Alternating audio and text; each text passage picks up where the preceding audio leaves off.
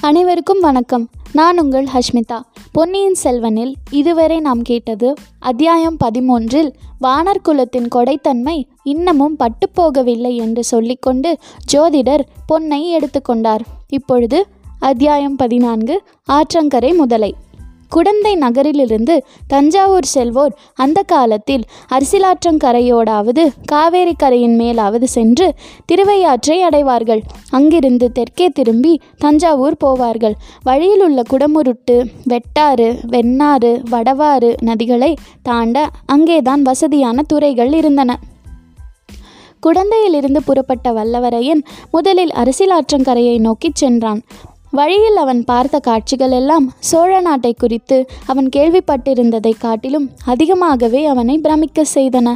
இந்த எ- எந்த இனிய காட்சியையும் முதல் முறை பார்க்கும்போது அதன் இனிமை மிகுந்து தோன்றும் அல்லவா பசும் பயிர் வயல்களும் இஞ்சி மஞ்சள் கொல்லைகளும் கரும்பு வாழை தோட்டங்களும் தென்னை கமுகு தோப்புகளும் வாவிகளும் ஓடைகளும் குளங்களும் வாய்க்கால்களும் மாறி மாறி வந்து கொண்டே இருந்தன. ஓடைகளில் அல்லியும் குவளையும் காடாக பூத்து கிடந்தன. குளங்களில் செந்தாமரையும் வெண்தாமரையும் நீலோத்பவமும் செங்கழு நீரும் கண்கொள்ளா காட்சியளித்தன.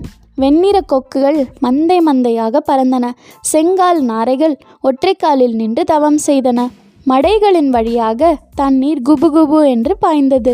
நல்ல உரமும் தழை எருவும் போட்டு போட்டு கண்ணங்கரேல் என்றிருந்த கழனிகளின் சேற்றை உழவர்கள் மேலும் ஆழமாக உழுது பண்படுத்தினார்கள். பண்பட்ட வயல்களில் பெண்கள் நடவு நட்டார்கள். நடவு செய்து கொண்டே இனிய கிராமிய பாடல்களை பாடினார்கள். கரும்பு தோட்டங்களின் பக்கத்தில் கரும்பு ஆலைகள் அமைந்திருந்தார்கள். சென்ற ஆண்டில் பயிரிட்ட பற்றிய கருப்பங்களிகளை வெட்டி அந்த கரும்பு ஆலைகளில் கொடுத்து சாறு பிழிந்தார்கள்.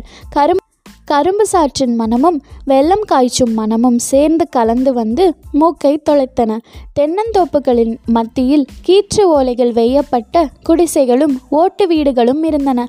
கிராமங்களில் வீட்டு வாசலை சுத்தமாக மெழுகி பெருக்கி தரையை கண்ணாடி போல் வைத்திருந்தார்கள். சில வீடுகளின் வாசல்களில் நெல் உலர போட்டிருந்தார்கள். அந்த நெல்லை கோழிகள் வந்து கொத்தி தின்றுவிட்டு கொக்கரக்கோ என்று கத்திக்கொண்டு திரும்பி போயின. நெல்லை காவல் காத்து கொண்டிருந்த பெண் குழந்தைகள் அக்கோழிகளை விரட்டி அடிக்கவில்லை. கோழி அப்படி எவ்வளவு நெல்லை தின்றுவிடப் போகிறது? என்று அலட்சியத்துடன் அக்குழந்தைகள் சோழியும் பல்லாங்குழியும் ஆடிக்கொண்டிருந்தார்கள். குடிசைகளின் கூரைகளின் வழியாக அடுப்பு புகை மேலே வந்து கொண்டிருந்தது. அடுப்பு புகையுடன் நெல்லை புழுக்கும் மனமும் கம்பு வறுக்கும் மனமும் இறைச்சிவதற்கு நாற்றமும் கலந்து வந்தன. அக்காலத்தில் போர் வீரர்கள் பெரும்பாலும் மாமிச பட்சினங்களாகவே இருந்தார்கள். வல்லவரையனும் அப்படித்தான். எனவே அந்த மனங்கள் அவனுடைய நாவில் ஜலமூற செய்தன. ஆங்காங்கே சாலையோரத்தில் கொல்லர் உலைக்களங்கள் இருந்தன. உலைகளின் நெருப்புத்தணல் தகதவ தகவென்று ஜொலித்தது. இரும்பை பட்டறையில் வைத்து அடிக்கும் சத்தம் டனார் டனார் என்று கேட்டது. அந்த உலைக்களங்களில் குடியானவர்களுக்கு வேண்டிய ஏர்கொழு மண்வெட்டி கடப்பாறை முதலியவற்றுடன் கத்திகள் கேடயங்கள் வேல்கள் ஈட்டிகள் முதலியன குப்பல் குப்பலாக கிடந்தன. அவற்றை வாங்கி கொண்டு போக குடியானவர்களும் போர் வீரர்களும் போட்டி போட்டுக்கொண்டு காத்திருந்தார்கள். சிறிய கிராமங்களிலும் சின்னஞ்சிறு கோயில்கள் காட்சி அளித்தன. கோவிலுக்குள்ளே சேமக்கலம் அடிக்கும் சத்தமும் நகரா முழங்கும் சத்தமும் மந்திர கோஷமும் தேவார பண்பாடலும் எழுந்தன. மாரியம்மன் முதலிய கிராம தேவதைகளை மஞ்சத்தில் எழுந்துருள பண்ணிக்கொண்டு பூசாரிகள் கரகம் எடுத்து ஆடிக்கொண்டும் உடுக்கு அடித்துக்கொண்டும் வந்து நெல் காணிக்கை தாண்டி தண்டினார்கள். கழுத்தில் மணி கட்டிய மாடுகளை சிறுவர்கள் மேய்ப்பதற்கு ஓட்டி போனார்கள். அவர்களில் சிலர் புல்லாங்குடில் வாசித்தார்கள். குடியானவர்கள் வயலில் வேலை செய்த அலுப்பு தீர மரத்தடியில் உட்கார்ந்து இளைப்பாறினார்கள் அப்போது செம்மறி ஆடுகளை சண்டைக்கு ஏவிவிட்டு அவர்கள் வேடிக்கை பார்த்தார்கள். வீட்டுக் கூரைகளின் மேல் பெண் மயில்கள் உட்கார்ந்து கூவ அதை கேட்டு ஆண் மயில்கள் தோகையை தூக்க முடியாமல் தூக்கி கொண்டு ஜிவ் என்று பறந்து போய் பெண் மயில்களுக்கு பக்கத்தில் அமர்ந்தன. புறாக்கள் அழகிய கழுத்தை அசைத்து கொண்டு அங்குமிங்கும் சுற்றின. பாவம் கூண்டுகளில் அடைப்பட்ட கிளிகளும் மைனாக்களும் சோக கீதங்கள் இசைத்தன. இப்படிப்பட்ட காட்சிகளையெல்லாம் பார்த்து கழித்து கொண்டு வந்தியத்தேவன் குதிரையை மெல்ல செலுத்தி கொண்டு சென்றான். அவனுடைய கண்களுக்கு நிறைய வேலை இருந்தது.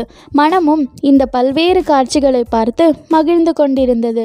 ஆயினும் அவன் உள் மனத்திலே லேசாக பனியினால் மூடுண்டது போல் ஒரு பெண்ணின் முகம் தெரிந்து கொண்டே இருந்தது.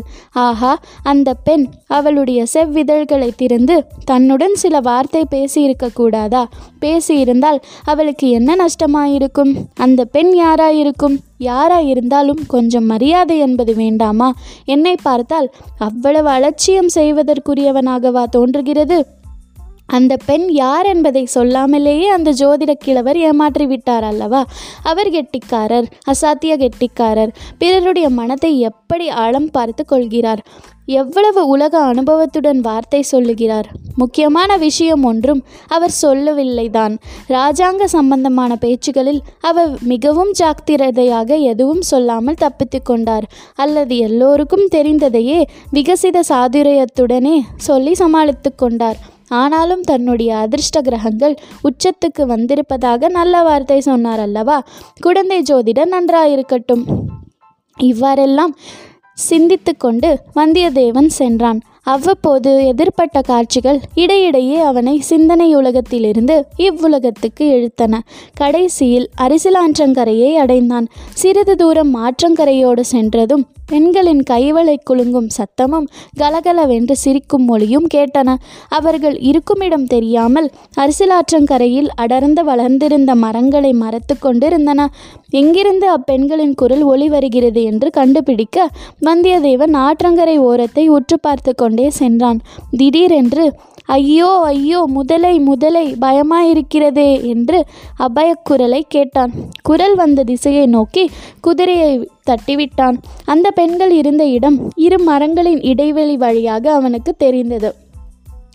அவர்களில் பலருடைய முகங்களில் பீதி குடிக்கொண்டிருக்கிறது அதிசயம் அதிசயம் அவர்களிலே இருவர் ஜோதிடர் வீட்டுக்குள்ளே வந்தியத்தேவன் பிரவேசித்து புறப்பட்டு சென்றவர்கள்தான். இதையெல்லாம் நொடி நேரத்தில் வந்தியத்தேவன் பார்த்து தெரிந்து கொண்டான். அதை மட்டுமா பார்த்தான்? ஓர் அடர்ந்த நிழல் தெரும் பெரிய மரத்தின் அடியில் வேரோடு வேராக பாதி தரையிலும் பாதி தண்ணீரிலுமாக ஒரு பயங்கரமான முதலை வாயை பிளந்து கொண்டிருந்தது. சமீபத்திலே தான் கொள்ளிட நதியில் ஒரு கொடூரமான முதலை வாயை பிளந்து கொண்டு வந்ததை வந்தியத்தேவன் பார்த்திருந்தான். முதலை எவ்வளவு பயங்கரமான பிராணி என்பதையும் கேட்டிருந்தான். ஆகவே இந்த முதலையை பார்த்ததும் அவன் உள்ளம் கலங்கி உடல் பதறிப்போனான் ஏனெனில் அந்த முதலை பீதி கொண்டு அந்த பெண்களுக்கு வெகு சமீபத்தில் இருந்தது. வாயை பிளந்து கொண்டு கோரமான பற்களை காட்டிக்கொண்டு பயங்கர வடிவத்துடன் இருந்தது. முதலை இன்னும் ஒரு பாய்ச்சல் பாய வேண்டியதுதான். அந்த பெண்களின் கதி அதோ கதியாகிவிடும். அந்த பெண்களோ பின்னால் அடர்த்தியாய் இருந்த மரங்களினால் தப்பி ஓடுவதற்கு முடியாத நிலையில் இருந்தார்கள். வந்தியத்தேவனுடைய உள்ளம் எவ்வளவு குழம்பி இருந்தாலும் அவன் உறுதி அணுவளவும் குன்றவில்லை. தான் செய்ய வேண்டியது என்னவென்பதை பற்றியும் அவன் ஒரு கணத்துக்கு மேல் சிந்திக்கவில்லை. கையில் இருந்த வேலை குறிப்பார்த்து ஒரே வீச்சாக வீசியிருந்தான். வேல் முதலையின் கெட்டியான முதுகில் பாய்ந்து சிறிது உள்ளேயும் சென்று செங்குத்தாக நின்றது. உடனே நமது வீரன் உடைவாளை உருவிக்கொண்டு முதலையை ஒரே அடியாக வேலை தீர்த்து விடுவது என்று உறுதியுடன் பாய்ந்து ஓடி வந்தான். முன் போலவே அந்த சமயத்தில் அப்பெண்கள் கலகலவென்று சிரிக்கும் சத்தம் கேட்டது. வந்தியத்தேவன் காதுக்கு அது நாராசமாய் இருந்தது. இத்தகைய அபாயகரமான வேளையில் எதற்காக அவர்கள் சிரிக்கிறார்கள்? பாய்ந்து ஓடி வந்தவன் ஒரு கணம் திகைத்து நின்றான். அப்பெண்களின் முகங்களை பார்த்தான். பயமோ பீதியோ அம்முகங்களில் அவன் காணவில்லை. அதற்கு மாறாக பரிகாச சிரிப்பின் அறிகுறிகளையே கண்டான். சற்று முன் ஐயோ ஐயோ என்று கத்தியவர்கள் அவர்கள்தானா என்று நம்ப முடியவில்லை. அவர்களில் ஒருத்தி ஜோதிடர் வீட்டில் தான் பார்த்த பெண் கம்பீரமான இனிய குரலில் பெண்களே சும்மா இருங்கள். எதற்காக சிரிக்கிறீர்கள்? என்று அதட்டும் குரலில் கூறியது கனவில் கேட்பது போல் அவன் காதில் விழுந்தது. முதலை அண்டை பாய்ந்து சென்றவன் வாளை ஓங்கிய வண்ணம் தயங்கி நின்றான். முதலையை உற்று பார்த்தான். அந்த பெண்களின் முகங்களையும் இன்னொரு தடவை உற்று பார்த்தான். அவன் உள்ளத்தை வெட்கி மருகச் செய்த உடலை குன்றச் செய்த ஒரு சந்தேகம் உதித்தது. இதற்குள்ளாக அந்த பெண்மணி மற்றவர்களை பிரிந்து முன்னால் வந்தாள். முதலைக்கு எதிர்ப்புறத்தில் அதை காப்பாற்றுகிறவளைப் போல் நின்றாள். ஐயா தங்களுக்கு மிக்க வந்தனம். தாங்கள் வீணில் சிரமப்பட வேண்டாம் என்றாள். தொடர்ந்து கேளுங்கள். நன்றி வணக்கம்.